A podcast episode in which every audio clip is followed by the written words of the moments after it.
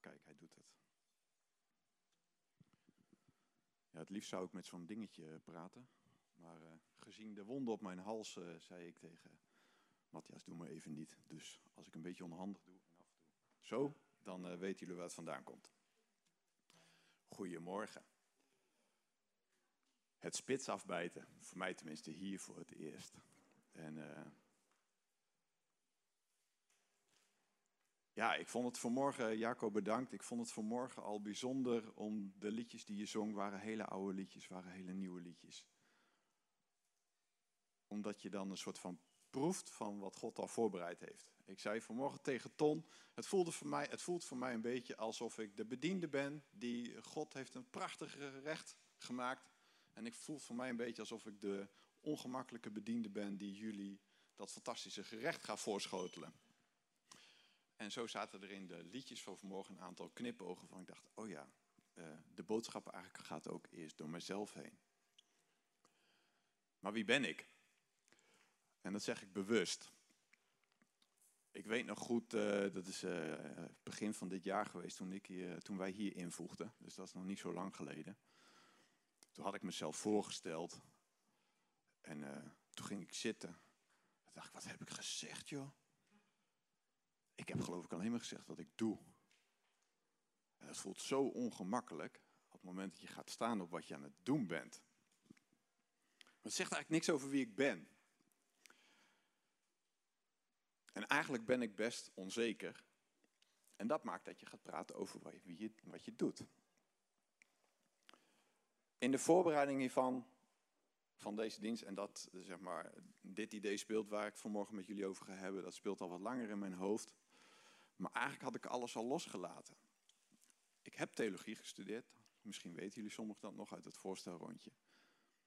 En dan ben ik in tweeduizend elf afgestudeerd. Dus dat is best een poos geleden.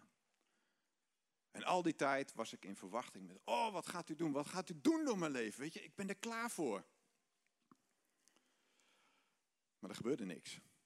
Ja, ik werd pakketchauffeur. Ik werd uh, keukenbediende in een verzorgingstehuis. Ik werd magazijnmedewerker in een uh, speelgoedwinkel in Ede. Toen dacht ik, ja, en nu dan? Hoe dan? Ik had hier al van geproefd van het spreken. En ik dacht, oh, dat smaakt naar meer. Ik mag, weet je, ik, ik, ik verwonder mij over Gods woord en ik vind het leuk om daar iets over te delen. En dan, ja, nu zijn we twaalf jaar verder. En ik heb echt nog wel een paar keer gesproken tussendoor. Maar het voelde voor mij wel een beetje als een doorland met een idee van, hoe dan, God? Ik wil in uw wegen wandelen, maar de wegen schijnen mij een beetje duister op dit moment. In die tijd heb ik een hoop dingen meegemaakt. Het leven heeft sporen getrokken, zoals dat heet. Uh, wij zijn samen, Anne en ik zijn samen door een moeilijke tijd gegaan. Waarin ik dingen moest leren loslaten. Theologisch heb ik ook een hoop moeten loslaten. Ik ben hier in de gemeente geen onbekende. En twintig jaar geleden heb ik hier ook een tijdje gezeten. Toen had ik verkering met Rut. Sleebos heet ze nu. En voor, ja, daar mag je hem lachen. Maar voor degene... Ja, ik weet niet, misschien weet je nog, maar voor degene die me toen een beetje meegemaakt. Ik ben scherp geweest. Kritisch. Bij het cynische af. Want wat hier gebeurde, ja, dat sloeg echt als een tang op een varken. Kan niet. Helemaal in de bol geslagen. Doe nou eens normaal. Sorry daarvoor. Ik zit hier nu met een lid, dus er is uh, genade ook voor mij. Nee, ik heb daarin heel veel mogen leren. Ook om mijn eigen overtuigingen los te laten. Ik had een overtuiging van hoe God wel niet moest werken, hoe de Bijbel gelezen moest worden. Nou, alles wat ervan afweek, dat was, nou, dat op zijn minst kon je dat kritisch benaderen. Het is niet verkeerd, hè, om scherp te zijn. Laten we elkaar alsjeblieft scherp houden. Maar hoe? Hoe doe je dat? Vandaag wil ik met jullie lezen een oerbekend verhaal. En de kinderen, uh, ja, ik moest een beetje schakelen vanmorgen toen ik in één keer las dat jullie ook bij ons uh, zaten. Jullie hebben als het goed is allemaal een papiertje gekregen. Dus jullie weten waar het over gaat. Ja, wie wil zeggen waar het over gaat vanmorgen? Jona, heel goed. Jona en de vis. Het boek Jona is een beetje een vreemd boekje in de Bijbel. Waar je normaal een profeet, uh, een profetische boodschap had voor het volk Israël zelf, voor het volk Juda, voor het twee- of het tienstammenrijk, of voor de wereld eromheen, dat kan ook nog, is Jona eigenlijk een beetje een, een vreemde vis. Want het is een verhaal. Jullie hebben allemaal een puzzeltje gekregen, als het goed is. Daaronder staan een aantal woorden. Ik hoop dat ik al die woorden ga noemen, want dit is dus... Uh, ja, dit uh, doe ik nu uh, even uit het hoofd. Dus ik heb de woorden ook opgeschreven en ik hoop dat ik ze allemaal noem. Maar anders zijn jullie denk ik slim genoeg om ze zelf al te bedenken. Maar Jona, je mag de tekst wel even voordoen. Laten we eerst gaan lezen. Wat ik lees met jullie is het allerlaatste stukje uit het boek Jona. Een klein profeetje, vier hoofdstukjes. Echt, ik heb het de afgelopen twee weken gelezen, meerdere malen. Kwartiertje als je snel leest, half uurtje als je rustig leest, heb je het hele verhaal een keer gelezen. Bijna een absurd verhaal, maar we lezen de laatste twee versen uit de M B V. Op het allerlaatst. Toen, zei de Heer, als jij al verdriet hebt om die wonderboom, waar jij geen enkele moeite voor hebt hoeven doen en die jij niet hebt laten groeien. Een plant die in één nacht opkwam en in één nacht verging. Zou ik dan geen verdriet hebben om Nineve, die grote stad waar meer dan honderdtwintigduizend mensen wonen, die het verschil tussen links en rechts niet eens kennen? En dan nog al die dieren. Einde boek, einde verhaal. Geen conclusie, geen reactie van Jona. Open eind. Er zitten wel meer open eindjes in het verhaal. Het is natuurlijk heel makkelijk om nu een discussie te gaan voeren of Jona echt in de vis gezeten heeft of niet. Het is leuk.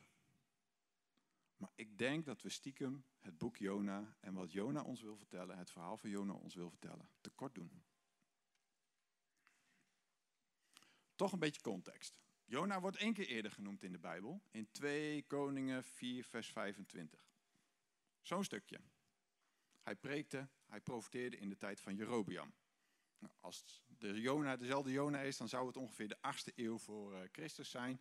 En dan zijn de Assyriërs, wiens hoofdstad Nineve is, behoorlijk op aan het rukken. Eigenlijk was het het Duitsland van de Tweede Wereldoorlog. En ze voerden absurde dingen uit. Op het moment dat je het ergste voor kunt stellen wat ze met mensen deden, dan moet je daar nog een schepje bovenop doen. Ja, er zijn nou kinderen, dus ik ga nou niet al te veel voorbeelden geven. Maar het was echt, ja, als je er een beetje in verdiept, het is echt gruwelijk wat ze deden. Dus het was de grootste vijand van Israël. De vijand van Jona. En dan komt Gods boodschap tot Jona. Ga jij eens naar Nineve. Nineve, voor Jona, als het dezelfde Jona is, en daar ga ik nu even vanuit, ligt vijftienhonderd kilometer ten oosten van de plek waar Jona woonde. Nou, als je op een ezeltje gaat zitten, dan, uh, nou wat zou je doen? tachtig kilometer per dag, dan is het enthousiast denk ik. Als je te voet gaat, veertig kilometer per dag. En dan ben je enthousiast, denk ik, in die hitte.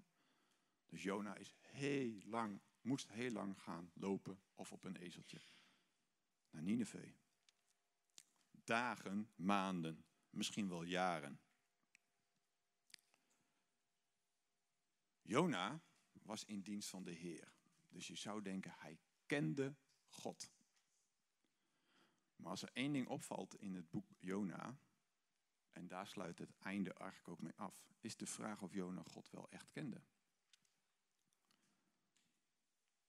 Het was de vraag, Ik zei net, de preek gaat, voor jezelf, gaat eigenlijk eerst door jezelf heen. Het was de vraag die ik mezelf ook stelde. Ken ik God? Ken ik Gods hart echt?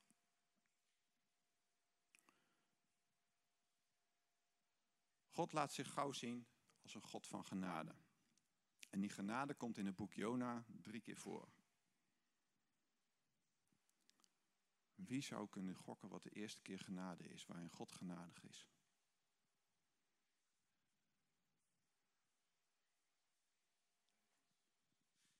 Bij de vis? Andere ideeën?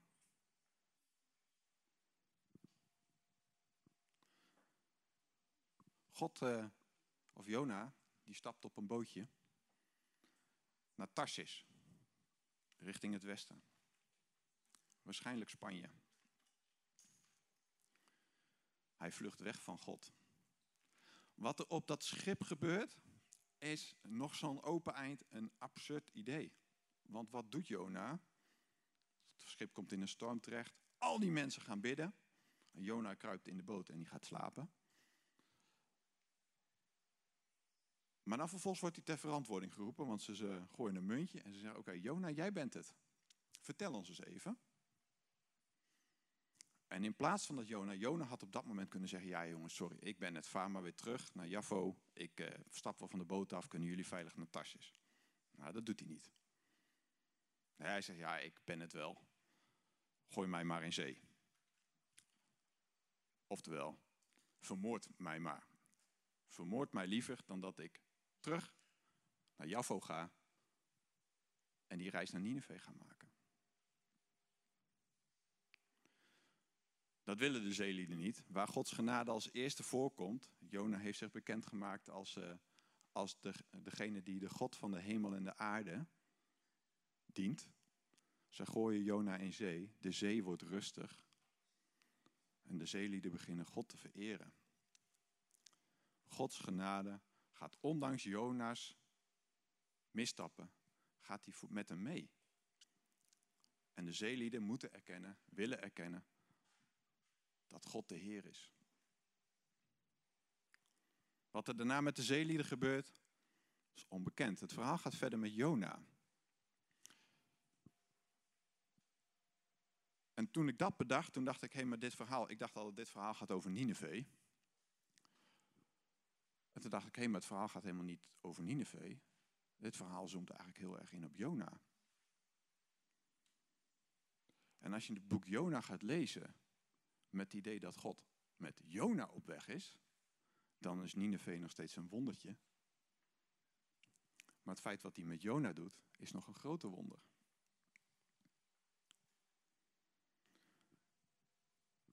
In hoofdstuk twee... Of in hoofdstuk twee staat een psalm. Jona zit in de vis. En dan gaat hij bidden. En er is één stukje uit dat gebed. Jullie mogen thuis nalezen. Waarin ik eigenlijk bevestigd werd dat het boek Jona niet per se om Nineve gaat. En ook dat is een mooi wonder. Maar om Jona zelf. In Jona twee vers negen en tien. Aan het eind van Jona's gebed. Zij die armzalig afgoden vereren, Nineve, verlaten u, trouwe God. Maar ik zal mijn stem in dank verheffen en uw offers brengen. Mijn gelofte los ik in. Het is de Heer die redt. Het is een beetje een gek gebed, dacht ik toen ik het las. Ik weet niet hoe jullie het ervaren. Zij die armzalig vereren, afgoden vereren, verlaten u, trouwe God. Maar, en ik had eigenlijk gehoopt dat hij dan zou zeggen, ja, maar ik ken u, dus ik verlaat u niet. Nou, hij is trouwens net op het scheepje verdwenen naar de, naar de andere kant. Ik verlaat u niet, maar ik erken dat u God bent. Ik blijf u trouw. Maar God gaat met hem mee. Ook dan, oh, je hebt, dat is heel snel. Fantastisch. Maar dat valt mij op. Zeker als we nu naar hoofdstuk drie gaan. Het wonder van Nineve.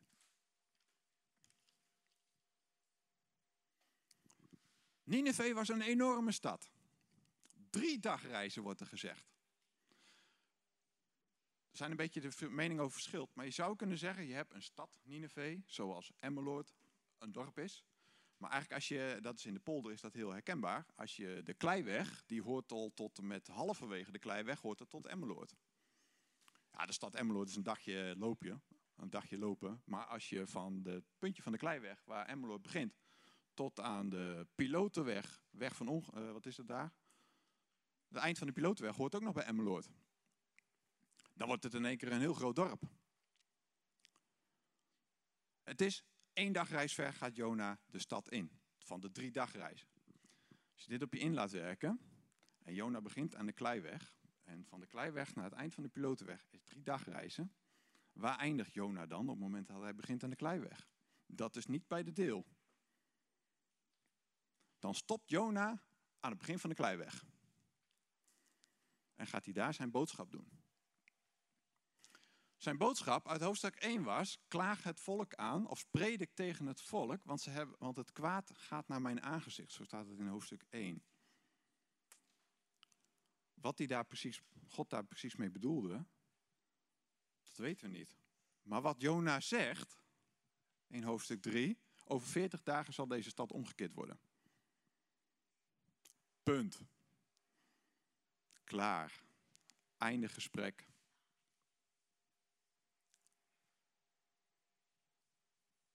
En hij loopt weer weg. Er zit weinig genade in Jonas, jo, Jona's boodschap. En dat is ergens vanuit Jona's perspectief wel te begrijpen. Op het moment dat je in het centrum van alles wat met kwaad te maken heeft. Dus als je bij je vijand naar binnen moet wandelen. De vijand die vrouwen vermoord heeft, kinderen vermoord heeft. Dus eigenlijk je land in een puinhoop achterlaten. En je moet dan vervolgens naar het centrum van, dat, van die vijand. Dan snap ik dat Jona zegt, het liefst hoop op het feit dat God de stad omdraait. Dus de vraag of Gods boodschap dit was.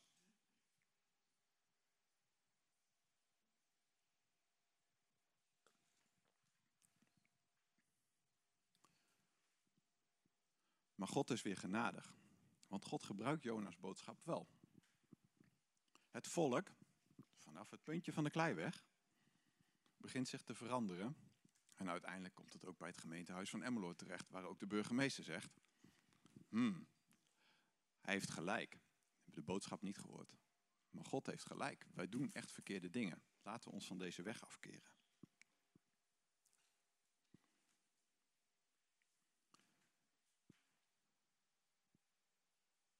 Het hele volk bekeert zich. God is genadig. En Jona loopt kwaad de stad uit.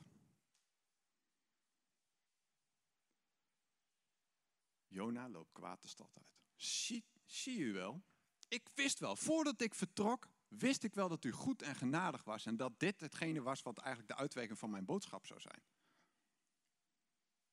Daarom wilde ik naar Tarsis en niet naar Nineve. Had, God, had Jona door wie hij was? Wie God was, wie God is. Ik vraag hem af.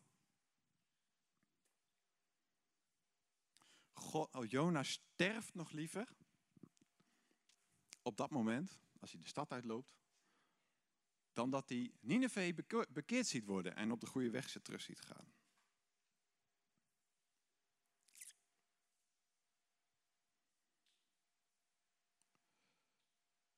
Jona wacht veertig dagen buiten de stad. Er staat, zo staat het in drie. Hij gaat zitten wachten om te zien wat er met de stad gebeurt. Maar er gebeurt helemaal niks. Jona is er ook geen getuige van. Dus hij is ook niet in de stad gebleven. Als Jona in de stad was gebleven, had hij misschien wel gezien wat God aan het doen was in de stad. Maar Jona niet. Jona trok zich terug op zijn eigen plekje. Ging zitten mokken. Om het feit dat God zo genadig was. En dat er geen reet met die kwaaie stad gebeurde. Die hij het liefst ondersteboven gekeerd had zien worden.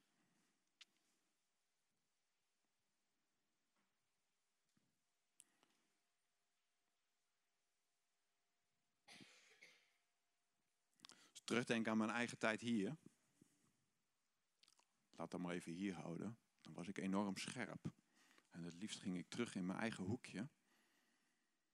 Blij zijn met het feit dat hoe ik geloofde. En ik stond niet open voor het feit wat, dat God hier aan het werk was. Ik zag het niet. Of ik wilde het niet zien. Ik ging onder mijn eigen afdakje zitten. Het was een prima afdakje trouwens hoor, bij de Baptisten destijds. Maar uh, ja, er was meer dan dat afdakje. Dan komen we bij de moeilijkste vorm van genade uit. Dat is uh, wanneer Jona onder de boom gaat zitten. God geeft een boom. En Jona is er zeer blij mee.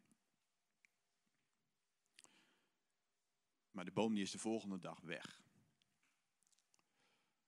En er komt ook nog een storm overheen. Dus Jona die verzenkt van de hitte. Leuk weetje tussendoor. Het Bijbelse woord manna, zoals in Exodus dat ook voorkomt, dat komt in het boek Jona ook uh, vier keer voor. Eerst de vis, dan de boom, dan de worm en dan de stra- straffe oostenwind. Manna is het beeld dat God iets voorziet, in iets voorziet. De vis is allemaal makkelijk. God voorzag een vis. We zijn gered. De boom is ook nog. Oh, we, we ervaren de zegen van de boom. Daar kunnen we ook nog de voorzienigheid van God in zien.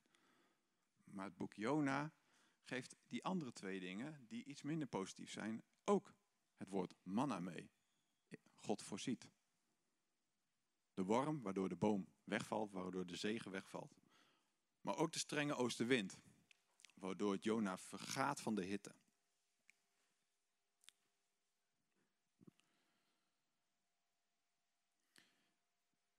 Daarover nadenkt, zoals ik net al zei, ik moest zelf ook groeien. Het is makkelijk, in het Nieuwe Testament gebruikt Jezus het voorbeeld van de balk en de splinter. Het is makkelijk om naar de splinter in andermans oog te kijken. Voor Jona was dat fantastisch eenvoudig. Hij gaat kwaad lag voor het oprapen om de mensen van Nineve te veroordelen. Maar hij vergat daarbij dat hij zelf misschien ook nog wel vast zat. Vergelijk dit met dat Nineve in het beeld van een dik scheepstouw vastzit. En dat kunnen we allemaal zien. Maar er bestaan tegenwoordig, toen nog niet, maar er bestaan tegenwoordig een soort glasdraden. Waar je dwars doorheen kunt kijken. Maar die zijn zo sterk dat je ze niet meer kunt breken. Dat je ze gewoon moet knippen. Maar je ziet ze niet. Maar je zit net zo vast. Je kunt net zo blind zijn voor Gods genade. Ik kan net zo blind zijn voor Gods genade als iemand die met een dik koord vastzit. Alleen heb ik het zelf niet meer door. Vorige week werd ik uh, een beetje bevestigd door om, om het boek Jona te behandelen. Door wat Peter en Hermien deelden. Hermien deelde iets over een kamer waarvan je de deuren mag openen, zodat Gods licht binnenkomt. Ik weet niet of jullie dat nog kunnen herinneren, degenen die er vorige week waren. Ik zag dat dunne glasdraad in mijn eigen leven. Vandaar dat ik zei, de preek gaat ook voor mij eerst uit. Ik zag dat dunne glasdraad in mijn eigen leven als een kamer die op slot zat. Die dicht was. Waarin ik God twintig jaar geleden uit mocht nodigen. En dat heeft echt lang geduurd voordat het zover was. Om zijn licht erin te laten schijnen. En wat, ik, wat je dan tegenkomt, wat ik tegenkwam, is niet per definitie heel erg leuk om te zien. De kamers die wij het langst dicht houden, die zijn meestal het meest muf, het meest stoffig. Daar zijn spullen opgeslagen, dingen opgeslagen die de daglicht niet meer willen verdragen, maar die we het liefst zo diep mogelijk wegstoppen. En in het beeld wat Hermien vorige week gaf, is wil je die deur open doen? Durf jij, en dan ga ik er even vanuit dat jullie God allemaal kennen, voor zover hij het bekend te kennen is. Durf jij dat deurtje op een kiertje openen, Gods licht binnen te laten komen? En geconfronteerd te worden En dat is echt confronterend, weet ik uit mijn eigen leven. En die kom ik nog steeds tegen, die confrontatie. Met de donkerheid van mijn eigen leven, van mijn eigen scherpte.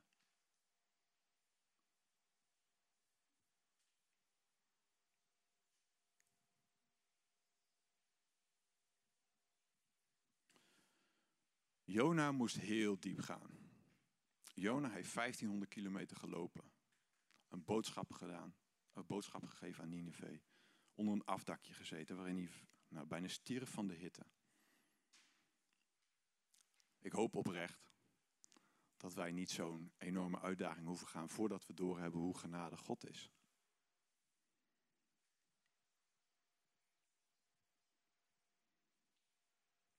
Maar het boek van Jona is een open eind. Dus we weten niet hoe het met Jona afgelopen is.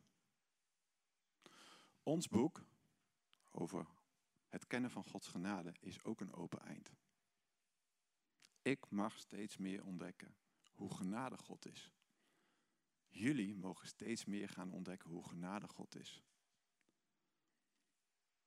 Om een wat recente voorbeeld te geven uit mijn eigen leven.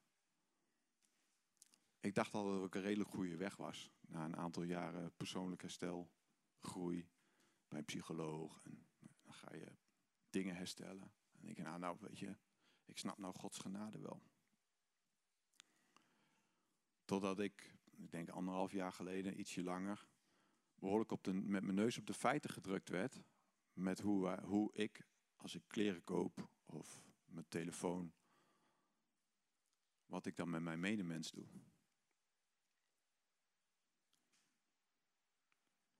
En toen dacht ik, donders, ik heb Jezus Christus echt nodig. Ik heb zijn genade echt heel hard nodig. Als we in ons christelijk bubbeltje zitten, dan kunnen we het goed hebben met elkaar. En dan mogen we elkaar daarvoor danken. En tegelijkertijd, tegelijkertijd kunnen die glasdraden ons enorm vasthouden, vasthouden en weghouden van de genade van God.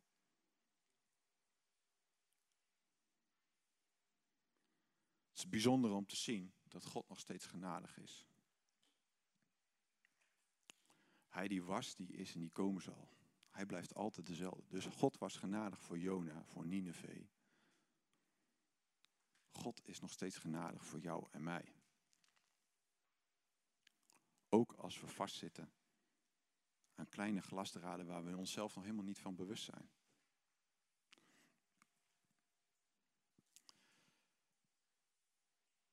We maken dingen mee in het leven. En dit is, uh, dit ga ik heel voorzichtig zeggen. We maken dingen mee in ons leven die niet leuk zijn. Komt dat allemaal bij God vandaan? Ik weet het niet. Ik vind dat een van de grootste vragen van het leven. Op het moment dat je een kind moet begraven, of geen kinderen kunt krijgen. Op het moment dat je moet concluderen dat je nooit kunt worden wie je eigenlijk wilt zijn. Op het moment dat je worstelt met je karakter en daarin andere mensen kwetst. Ik heb daar echt geen antwoord op. Het zijn draden die in ons leven vasthouden. En soms worden ze doorgeknipt. En soms mogen we vrijheid ervaren. We zitten in een Pinkstergemeente. Dus ja, God geneest. Even, begrijp me goed. Dit is geen, ik wil het niet heel zwaar maken. Want ik geloof oprecht dat God hele wonderlijke dingen kan doen. En ons zo vrij kan maken van de glasdraden die ons vasthouden in het leven. God had dit kunnen doen. Hey, Jona had exact doorgehad wie God was. Maar dat deed hij niet. Als wij uitgedaagd worden, op het moment dat jij dingen in je leven tegenkomt waarvoor je denkt, hmm, ja, eigenlijk zou Gods licht daar eigenlijk wel wat meer over mogen schijnen, dan is dat ingewikkeld. Maar dan mag je wel de deur open doen en in die ongemakkelijkheid God uitnodigen om erbij te zijn. En God geeft niet altijd antwoorden in die ongemakkelijkheid, in die pijn. Maar ooit zei iemand, God geeft wel een handwoord. God neemt je bij de hand en gaat met je mee. En ik denk dat dat onze grote hoop is op het moment dat wij, jullie, ikzelf ook, hier zometeen weer vandaan gaan. Dat we die hoop hebben dat God met ons meegaat. Een God van genade die zelfs onze ergste vijanden lief heeft. De mensen waar wij het vers van afstaan, lief heeft. Hij heeft ooit eens alles volbracht. Jezus Christus. En ik heb dat harder nodig dan ooit.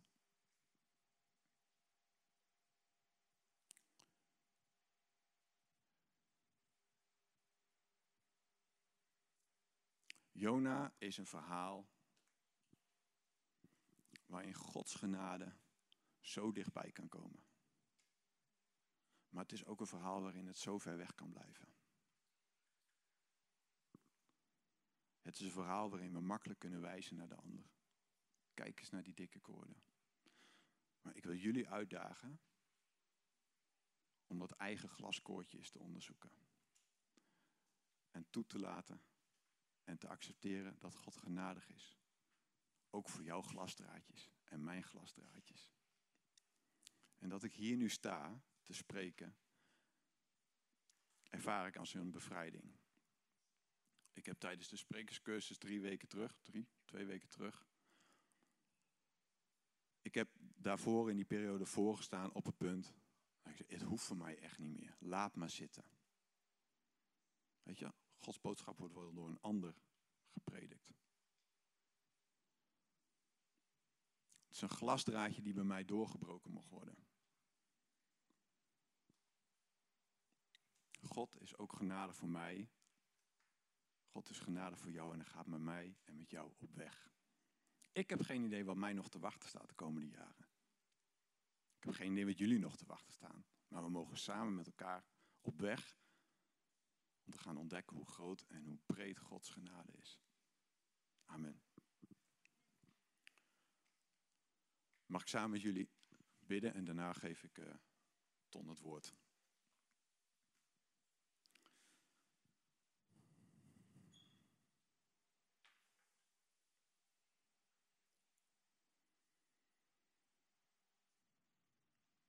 Hemelse Heer, u maakt zich bekend met de naam J H W H, een inademing en een uitademing. Heer, u bent er, u bent de bron van ons leven. En we zijn u zo dankbaar dat u ons genadig bent. En we danken u dat u een God van genade bent en dat u met ons meegaat op de wegen die we gaan. We bidden u voor wijsheid en voor mildheid op het moment dat, er, ja, dat we tegen dingen aanlopen in het leven die we moeilijk vinden. Dat we die samen met u gaan oppakken. Heer, want u bent de geneesheer. U hebt het beste met ons voor. Dank u wel. Dank u wel dat u tot aan het eind dezelfde blijft. De genadige en liefdevolle God. Die wij ook eens hebben mogen leren kennen. Dank u wel dat u zich steeds beter laat leren kennen. In Jezus' naam. Amen.